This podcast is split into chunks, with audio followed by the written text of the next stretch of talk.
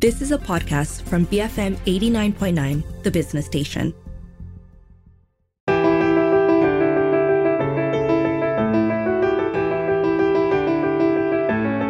Hello, you're listening to Beyond the Ballot Box. I'm Dashran Johan. Former Sarawak Governor Tun Pehin Sri Haji Abdul Taib bin Mahmud has passed away. He was 87 years old when he died in a private hospital in Kuala Lumpur. Taib Mahmud served as the Chief Minister of Sarawak from 1981 to 2014. That's 33 years, making him the longest serving Chief Minister in Malaysian history. He also served as the seventh Yang di-Pertua Negeri of Sarawak from 2014 to January of this year, 2024. That's an additional 10 years. Taib Mahmud was clearly an incredibly important figure in Sarawak and Malaysian politics. But how will history remember him and how will Sarawak emerge from his shadows? So, we're going to be doing this in two parts, two shows. On today's episode, um, we're going to be focusing on the legacy of Taib Mahmud, and on next week, we're going to be discussing the future of Sarawak. Joining me on the show today to discuss this is Dr. James Chin. He's a professor of Asian Studies at the University of Tasmania. He's someone who has been studying and commenting on Sarawak politics for many, many years. As always, this conversation will also be available on podcasts. You can look up Beyond the Ballot Box on Spotify, the BFM app, or wherever you get your podcasts from. James, welcome to the show. Hi, good to be here. Thank you. So, how would you describe the legacy of Tun Abdul Taib Mahmud? Well, I think what you see in Sarawak today is basically his legacy. I think, as your introduction pointed out, he started in 1981 and he has never been out of power, even after he stepped down as the chief minister of Sarawak. He actually stepped up and became the state governor. So if you combine the two periods together, he was in power for more than 40 years. And as you know, right, Malaysia just recently celebrated 60 or 61 years of the federation. So 40 out of 60, it means two thirds of the time he was in political power or some form of political power, either as the governor of Sarawak or as the chief minister of Sarawak. So everything you see today, I would argue, is reflective of his legacy. In fact, anything that you see in Sarawak will have uh, will have some sort of bearing of his imprint. Um, the easiest way to understand it for your audience is probably that his imprint is as large as that of Mahathir Mohamad in Malay politics. When you talk about Malay politics, you can't run away from Mahathir. So he will have a similar imprint in Sarawak. Let's get to know the man a little bit better. Who is Taib Mahmud? What's his family background and how did he get into the world of politics? So let's start with his background first. Uh, he is from an ordinary uh, background. His father is what we might call a petty official. Uh, he was basically given a scholarship during the, the time of independence, uh, given a Colombo Plan scholarship to study law at the University of Adelaide. Now, of course, uh, we, we can't prove it either way, but I suspect uh, part of it has got to do with his uncle, uh, Rahman Yaakob, who was already a major political player. He was probably encouraged by his uncle to go to Australia to study.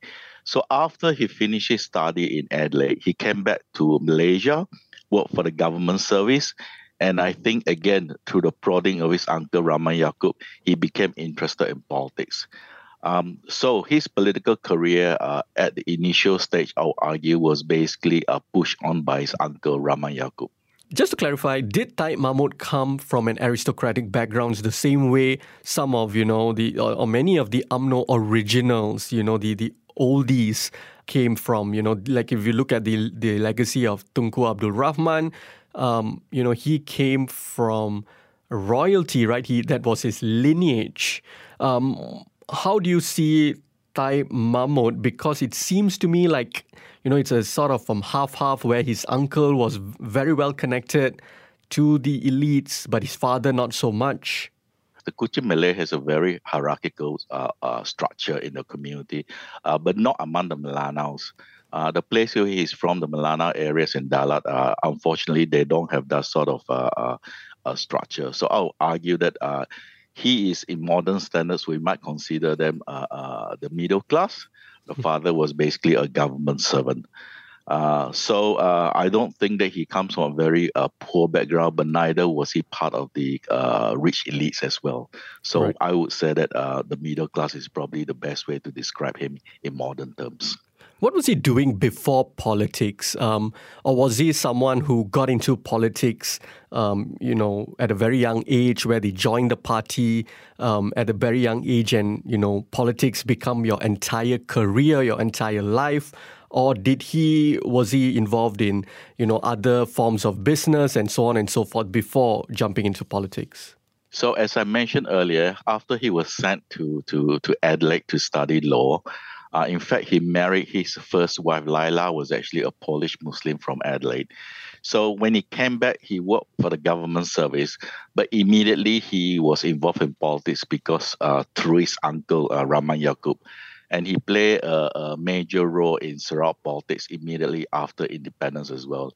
He was part of the first Sarawak cabinet, and in fact, he was uh, one of the uh, key leaders who was involved in what we call the Ningkan affair, 1965-66, uh, he played a major role in, in consolidating uh, the support of the anti-Ningkan forces with the support of the federal government. And of course, he and his uncle were the two main personalities uh, behind the destruction of the Ningkan administration.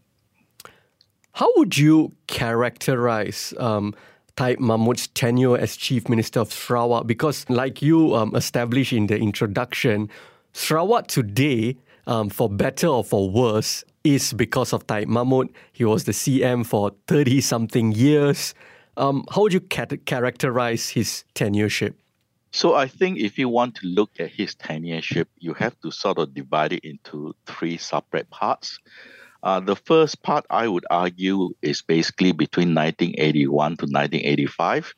Uh, interestingly enough, the year he became the chief minister was around 1981 was also the year Mahathir became the prime minister of Malaysia.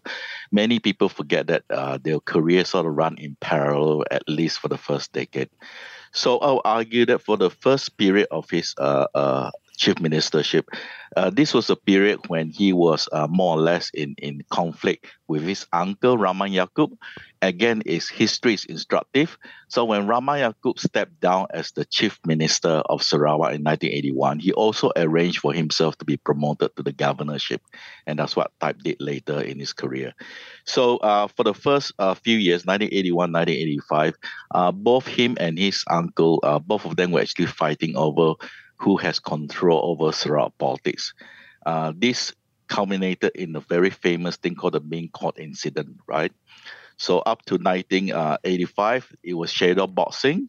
Uh, second phase is 1985 to 1991, where we have an open conflict that led to the 1987 state election, where the uncle Rahman Yaakob actually created a new political party to try to dispose him uh, came very, very close to winning the state election.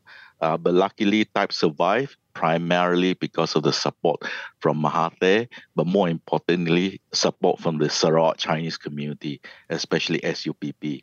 Uh, this was the famous Court incident. Uh, I'm sure your readers can go and find uh, writings about it. It's all over the newspapers.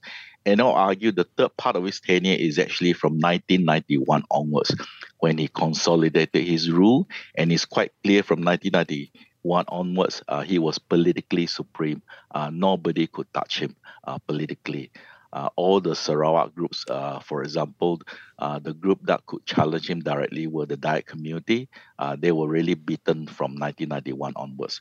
In fact, the situation became so bad that uh, Parti Bangsa Dayak Sarawak, uh, the party that challenged him politically in 1987, was forced to come back into the Sarawak Barisan Nasional around 1994. So this gives you an idea that he became politically supreme. He was untouchable after 1991. So you talk about how strong he was, how supreme he was as a politician um, in terms of um, power o- over his opponents. But what was his major accomplishments during his time in office? So when we talk about uh, somebody who has been in power for such a long time, uh, similar to Mahathir, when we talk about his accomplishment, I think basically we're referring to his political record more than anything else. Uh, this is very true in the Malaysian or the Southeast Asian context. So, in terms of his major political achievement, I would argue there's about four or five of them. Uh, the first one, obviously, is for somebody who stayed in power uh, for more than 40 years. Uh, this meant a long period of political stability. Yeah? So, as I mentioned earlier, if you combine his uh, chief ministership with the governorship, he was in power for about 43 years all up. Uh, 43 years out of 61 years in the Malaysian Federation, that's basically two thirds. So, uh, because of political stability, this allowed him to do uh, lots of things. And this leads to the economic arena, where because of political stability, he was able to move the economy in a very, very specific way. Uh, the other good thing about political stability is it allows you to do long-term planning. You don't have to worry about the election cycles. Huh? I think the second important uh, political achievement uh, is that he managed to get a very high degree of political autonomy from Kuala Lumpur. You have to remember in the 1980s and the early 1990s, uh, there was a lot of turbulence in what we call uh, East Malaysia, especially in Sabah. In Sabah, you had the rise of the Kadazan uh, Dusun under PBS. Uh, there was bombings in 85, 86 in KK. So all those things uh, never happened in Sarawak, and the federal government never felt the need uh, to intervene in Sarawak politics. So he managed to carve himself up a very strong uh, political autonomy uh, compared to Sabah. And his political autonomy, uh, we found out later, was due to a private deal he did with Mahathir. Uh, basically, the deal with Mahathir was that as long as he's in politically in charge of Sarawak, uh, Mahathir will not uh, interfere in Sarawak politics. So that is the reason why, until today, right, you'll find that the core parties of the old Barisan Nasional are not found in Sarawak. Sarawak is the only state where there was not a single branch of UMNO a single branch of MCA or a single branch of uh, uh, Gerakan or MIC. Yeah? So that's the reason why. So I think the second uh, key achievement is political autonomy from Kuala Lumpur. And of course, the political autonomy uh, meant that that was the foundation for the rise of Sarawak state nationalism, which we'll talk about uh, next week. Uh, the third uh, important political legacy is I think uh, he has completely restructured Dayak politics in Sarawak. So if you look at Sarawak politics in the 1960s, right, uh, most of the Dayaks in Sarawak, including the Bidayuh community, right, most of them were supportive of uh, Sarawak National Party, SNAP. So after the 1980s, when he came to power, right, all these parties were split into many, many different groups. All the key important Dayak political blocks were redistributed to many, many different parties. Huh? And of course, that led to the rise of PBDS and then the fall of PBDS and then all the parties are broken up after uh, SNAP was uh, uh, uh, deregistered. Uh, I think the fourth important political legacy was that, uh, unlike what was happening in Malaya, he did not really push or never allowed a very strong or rapid rise of political Islam. Sarawak is the only state in Malaysia, and this is not widely known, is the only state in Malaysia where Islam is not the state religion. Uh, most people are very surprised when I tell them that, but uh, if you don't believe me, do look up the Sarawak state constitution. Islam is not the state religion, and although they were pushed by some groups in Sarawak to make Sarawak uh, Islam the state religion of Sarawak, uh, that never happened because Taib never uh, agreed to it. And I think his final legacy was that uh, he comes from a Melanau background. The Melanau constitute only 4 or 5% of the population of Sarawak, a very small minority group. But he managed to merge politically uh, uh, the Melanaus with the wider Sarawak Malay community. Uh, they'll come out to about 20%, right? He made it into a block. So today, right, uh, when you talk about uh, uh, block in Sarawak, basically you talk about the Malay block as well. So I think these are some of his uh, key political achievements. I have so many follow up questions to that, especially about Mahathir. But before that, let's go for a very quick break. On the show with me today is Dr. James Chin. He's a professor of Asian Studies at the University of Tasmania. We will continue our conversation after these messages. Keep it here on Beyond the Ballot Box, BFM 89.9.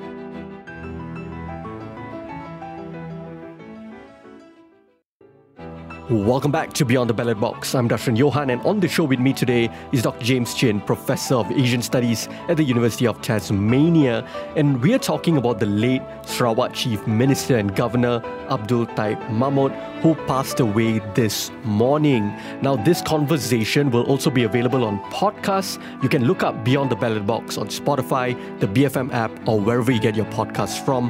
If you are listening to this on Spotify, I would really appreciate it if you gave this a follow and drop us a review. It would be really, really helpful. So, James, now you talked about uh, in brief before the break about you know uh, Abdul Taib Mahmud's um, relationship with Tun Dr. Mahathir. Could you expand on that a little bit? Because you talk about how Taib Mahmud was someone who uh, ensured a certain degree of autonomy for Sarawak, um, didn't allow Putrajaya and West Malaysia to interfere too much. But at the same time, decades later, today we are still talking about things like MA63. We are still talking about um, increasing autonomy for Sarawak. So, what did he actually accomplish when it comes to autonomy, and what didn't he?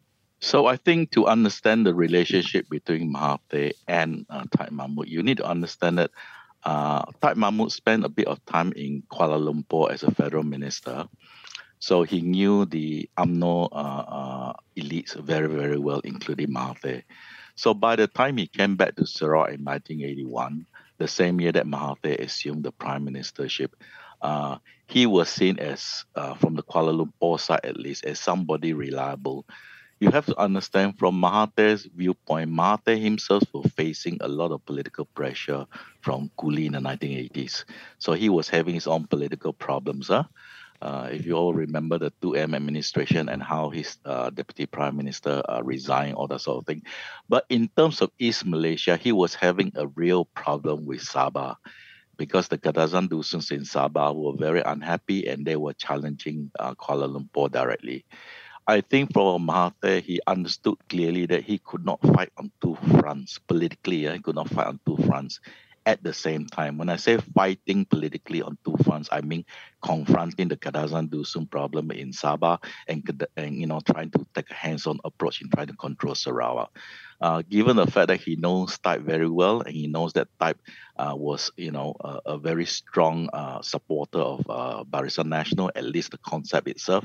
And as long as Sarawak Barisan Nasional was clearly in charge of Sarawak politics, uh, he didn't have to worry that much.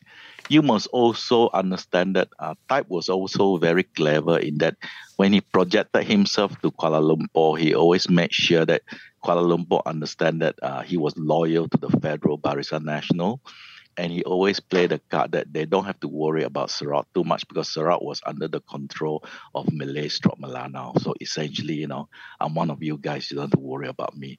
Uh, unlike Sabah, right? Sabah here had a Roman Catholic chief minister in the name of and all that sort of thing. So it was a totally different situation. So I would argue that uh, because of that, Mahathir said, you know, as long as Taib is in charge, I don't have to worry too much. I will just concentrate uh, on, on trying to to uh, what we call politically tame the Kadazan Dusun community in Sabah. So that's the reason why Mahathir uh, spent a lot of time on Sabah politics, including direct intervention in 1990 when he brought the entire Barisan machinery to Sabah after PBS pulled out of the Barisan Nasional on the eve of the 1990 general elections. So that is how I would I would describe in terms of Taib Mahathir relationship. It was a relationship very much a transactional relationship. Taib made sure that Sarawak Barisan Nasional dominated uh, politics in Sarawak. And when I say dominated, I mean they keep winning the parliamentary seats, right? It's a numbers game at the Dewan Rakyat. So as long as Taib deliver the numbers from Mahathir's side, uh, why should I kacau Sarawak, right? I should spend my time trying to control Sabah because Sabah, for lack of a better word, in the old days they call it the Wild West. So I better control Sabah and leave Sarawak alone because Sarawak MPs will always support me because Taib was, you know, the undisputed king over there. He'll make sure that all the BN MPs there will support me no matter what.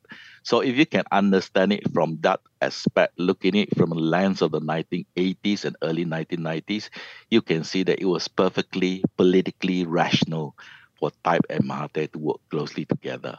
And by working together, I mean that you know Taib will deliver for Barisan Nasional support. In return, Mahathir don't have to worry about Sarawak. Just let Taib does what he wants in Sarawak, as long as he doesn't catch kacau Mahathir and he deliver the votes on the floor of the Dewan Rakyat. You mentioned that you know at that time it was something that. Um, if you put yourself in the shoes of Taib Mahmud in the 1980s, you can see that what he did was politically rational. How would history remember um, this relationship, um, Taib Mahmud with Putrajaya, especially Taib Mahmud with um, Tun Dr. Mahathir? Because as we know, as time progresses, even Tun Dr. Mahathir's legacy is um, becoming tainted, if you will. At one point, he was inarguably the most popular politician in, in Malaysia. And now the way people talk about Tun Mahathir is very much different. The way people reflect on the past when it comes to Tun Mahathir is very much different as well. Um, is there that element um, when it comes to um, you know looking at this relationship between between Mahathir and and Taib Mahmud? Uh, no, I don't think so. Uh, just to digress a little bit, mm-hmm. I think the reason why uh, Mahathir's uh, uh, the history of Mahathir's uh, political legacy in Malaysia is changing was because he made a strategic mistake. His strategic mistake, I would argue, was that uh, he made a comeback. He should not have made a comeback in uh, 2018. In other words, uh, he should have become the so-called uh, a step back forward uh, before 2018, uh, before the victory of, of, of Pakatan Harapan, we all know it's been well documented. Uh, there was a political deal done that Mahathir will lead the opposition because they needed him for regime change. Otherwise, the Malay establishment will not go along with it, right? But it was always understood that he'll be there for a limited term before he, you know, he passed the power over to Anwar Ibrahim. Now, if Mahathir had gone through that deal or kept to that deal, uh, I think you're absolutely right. His legacy will be completely different. Everybody will say this is a fantastic person. He truly loved the country, you know, blah, blah, blah. But because he didn't go to that deal, and like I say, he tried to make a comeback, right? A third time in 2020, he tried to carry on and create a new government. And because of that, I think his legacy is spoiled. And I think his legacy is, is especially spoiled because of some of the nasty things he said you know, in recent years, especially attacking the minority races in Malaysia, when there's really no need for him to do that. So I think, uh, you know, by doing all those things, his legacy has been spoiled. So, uh, and and the reason I raised that issue is because you contrast that with Taib. Taib was completely different. He finished his chief ministership. He became the governor. He kept largely out of the picture as the governor. He didn't say anything controversial uh, you know, and you know, and he stepped down willingly recently. Uh, he, you know, stepped down as, as the TYT or the governor of Sarawak, allowed a, you know a very smooth process to change to Wan Junaidi. So I think because of that, uh, his legacy is completely different. I think it's also important to understand that the perception of Sarawak among uh, West Malaysians uh, or Malayans is that Sarawak is always a very different case. and that's the reason why people always say that you know people from Sarawak are very very different, and it's I think it's part of this legacy that you know because uh, uh, Mahathir gave Taib so much autonomy. Somehow the Sarawakians are different from the rest of Malaysians uh, in terms of their uh, uh, background, in terms of the political culture, everything. So I think the legacy of Mahathir and Taib are totally different.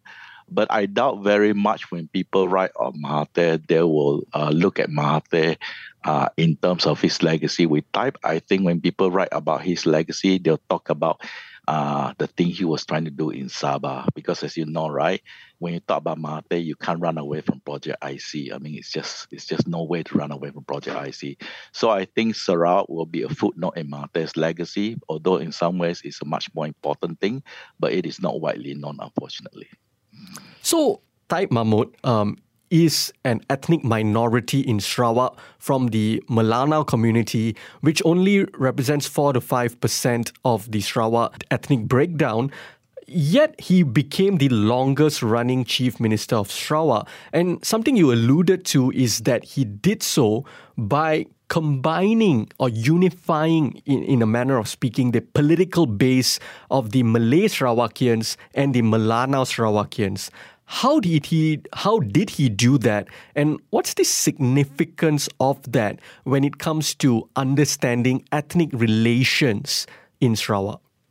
That's a really, really uh, important question. So I think the first place to understand is that uh, the Melanaus understood very clearly uh, early on that they were a minority and they were in power.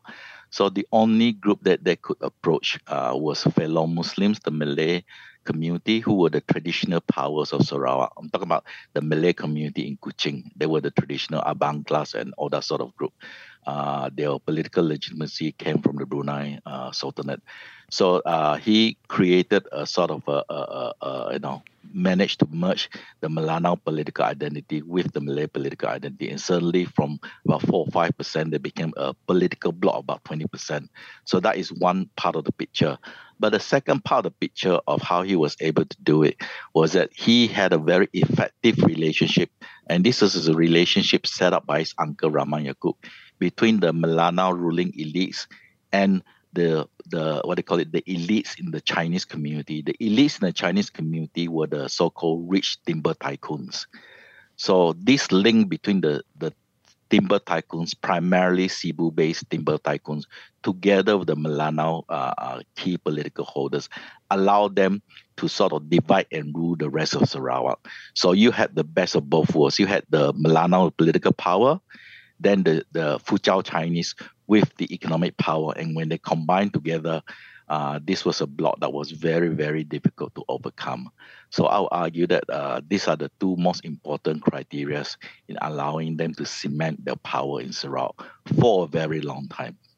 James, in his time in power, especially the Chief Minister of Sarawak, did he do anything to empower and elevate the material lives of min- ethnic minority communities in Sarawak because there is a difference.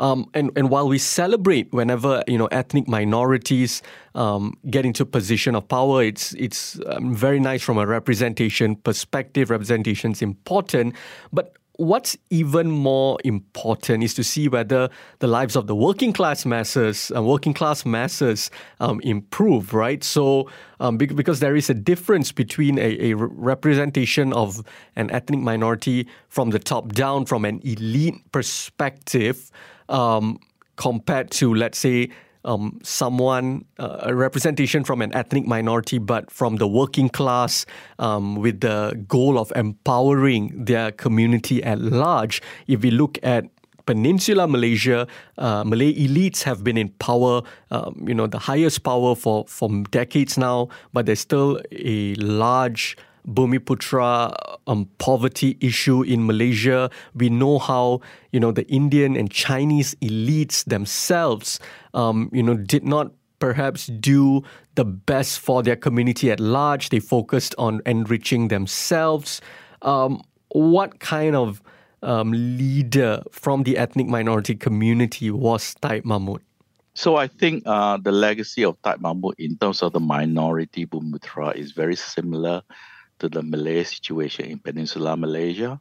I think if you speak to the bulk of the uh, Dayak population in Sarawak, especially those living in the rural areas, uh, they will say that very little has changed for them.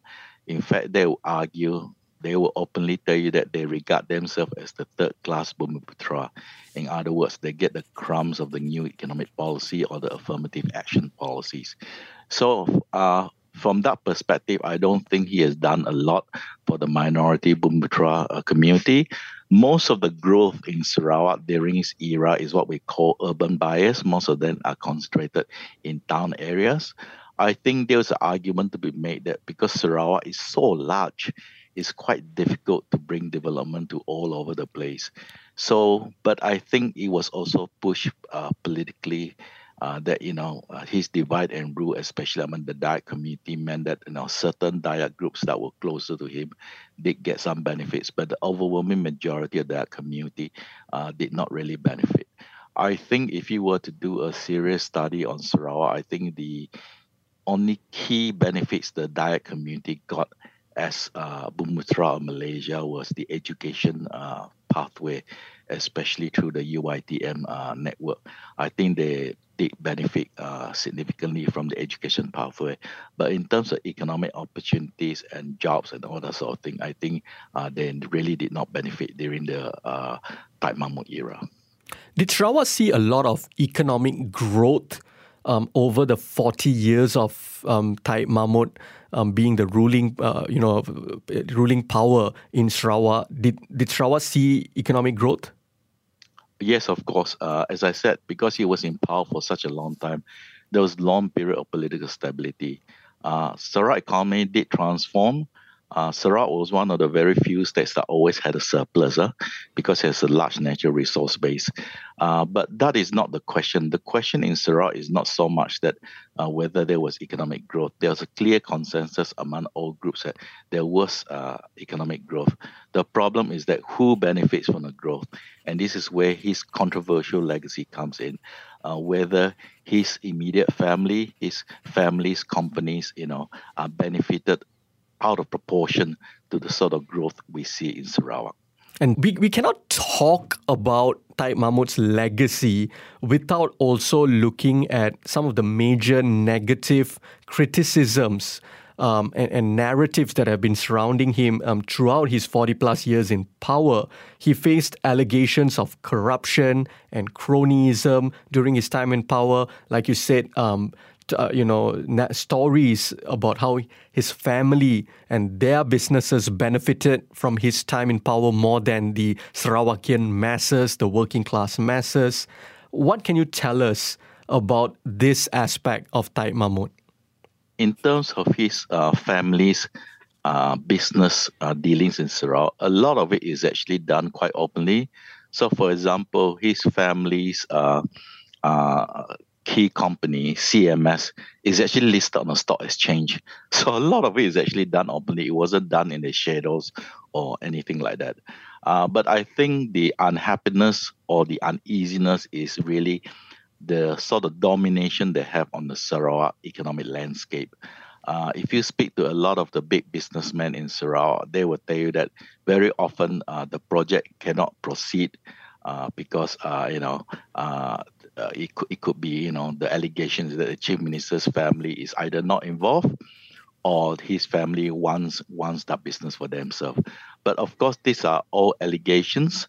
Uh, I think what will happen is that uh, now that he's no longer around, I think a lot a lot of these stories will will come up uh, in the near future. I think previously uh, a lot of people did not want to talk openly about it because he was in power. So like uh, you know like everywhere else, once you're no longer in power, a lot of this story will slowly uh, come out. James, how did Taib Mahmud use business to further his politics and politics to further his business? Because there have been many reports um, and allegations over the years about you know how he had very tight control over businesses in Sarawak, especially when it comes to the logging industry. I think in terms of uh, Malaysia, Malaysia is one of the uh, uh, countries around the world where uh, business and politics are always linked. And you can make a very strong argument. This is not only in Sarawak, this is the whole of Malaysia. It is actually uh, the political links that drive the big business. Uh, we know that, I mean, even if you look at federal government projects, if you're not on, on, on, on, you know, if you're not part of the same gang, it's very difficult for you to get government, huge government projects. So I don't think it's unique to Sarawak. But Sarawak being a small state, with a fairly small population, less than 3 million, uh, I think what you'll find is that the links are even uh, closer together. Uh, I can tell you that in Sarawak, uh, the elite class is actually very small. Everybody knows everybody. Uh, so because of that, uh, I think, you know, in terms of, of the way the things are being carved up, a very, very small minority get it and a very large part of the population uh, do not have access to any of these things. So this is where I think the anger comes from. As I said earlier, uh, the bulk of the population or the majority of the Dayaks, uh, they really feel that they haven't really uh, had a chance uh, to to partake in the economic cake, and they always feel that they're being left out every time uh, something big happens in Sarawak. Before we wrap this conversation up, James, um, like we said, we're going to do a part two where we dive into the future of Sarawak. But before we end part one, how would you sum up the legacy of Taib Mahmud, his 40 plus years in power, and how do you think Sarawak will emerge from the shadows of Taib Mahmud? Where does the state and region go from here? So I think if you were to ask me to summarize up Taib's uh, legacy, I would say that the Taib era was very similar to the era of strong men in Southeast Asia. He came from an era where you got strong leaders, Mahathir, Suharto, Lee Kuan Yew, Marcos. He is part of the strongman era.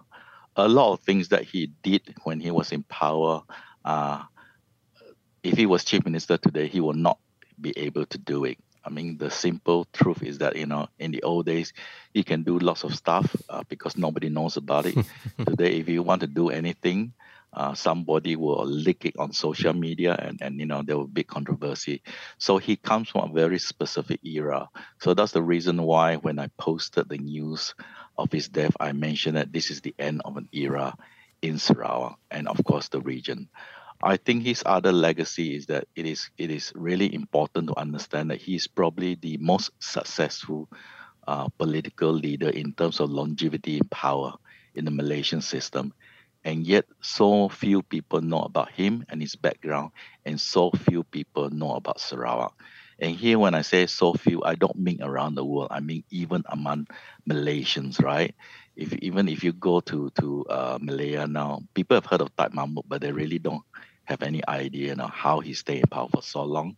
And when I tell people that he's been in power for more than two thirds of the time Sarawak has been independent in Malaysia, people are utterly shocked.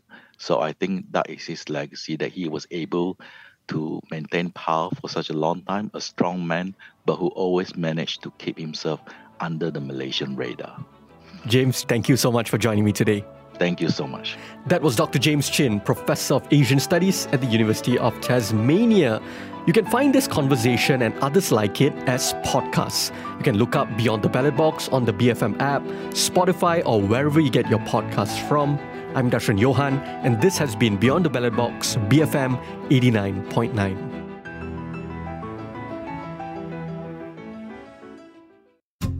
You have been listening to a podcast from BFM 89.9, the business station.